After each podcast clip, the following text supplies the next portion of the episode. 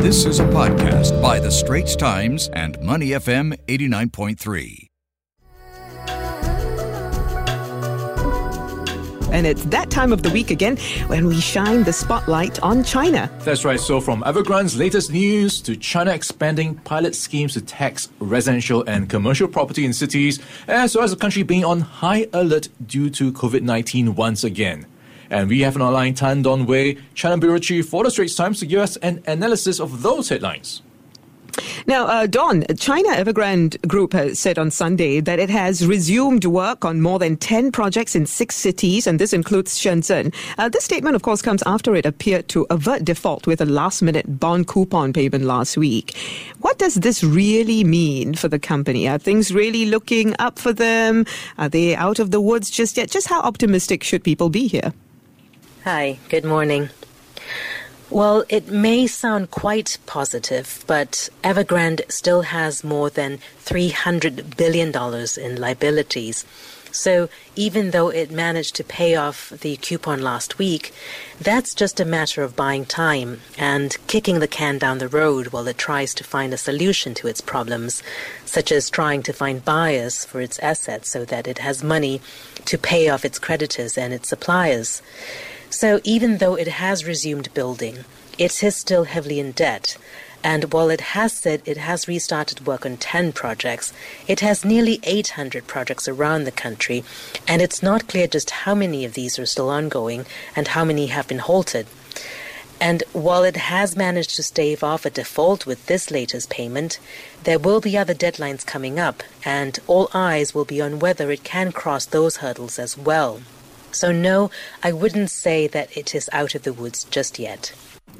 Now, Tom, talking about out of woods, looks like property players in China might be in for more headwinds. So, according to an announcement by the National People's Congress, China will be expanding pilot schemes to tax residential and commercial property in cities.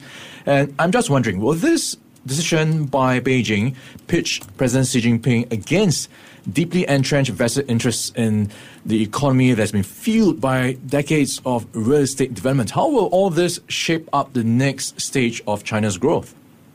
It certainly wouldn't be a popular decision if you consider that many Chinese, including government officials, have multiple properties that they're not paying any taxes on. It's actually very common to hear of landlords leaving their properties vacant.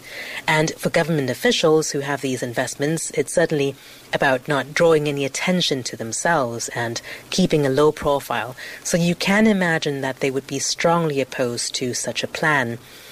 But now there seems to be political will to push this tax through. There are no specifics yet about when this pilot will start or in which cities. But it definitely is a key plank of President Xi's Common Prosperity campaign as he tries to redistribute wealth and, as he said, regulate excessively high incomes. He has also, time and again, said housing is for living in, not for speculation.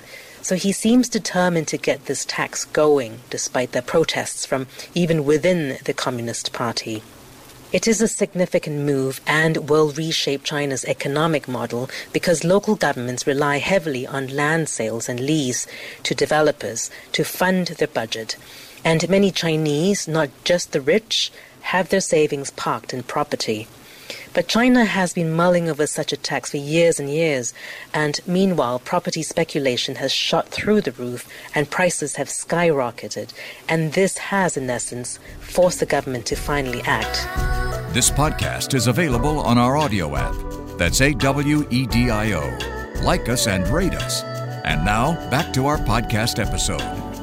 Now, Dawn, uh, we are also seeing another outbreak of COVID 19 in various cities and provinces in China, and health officials are warning it will get worse. They're on high alert right now.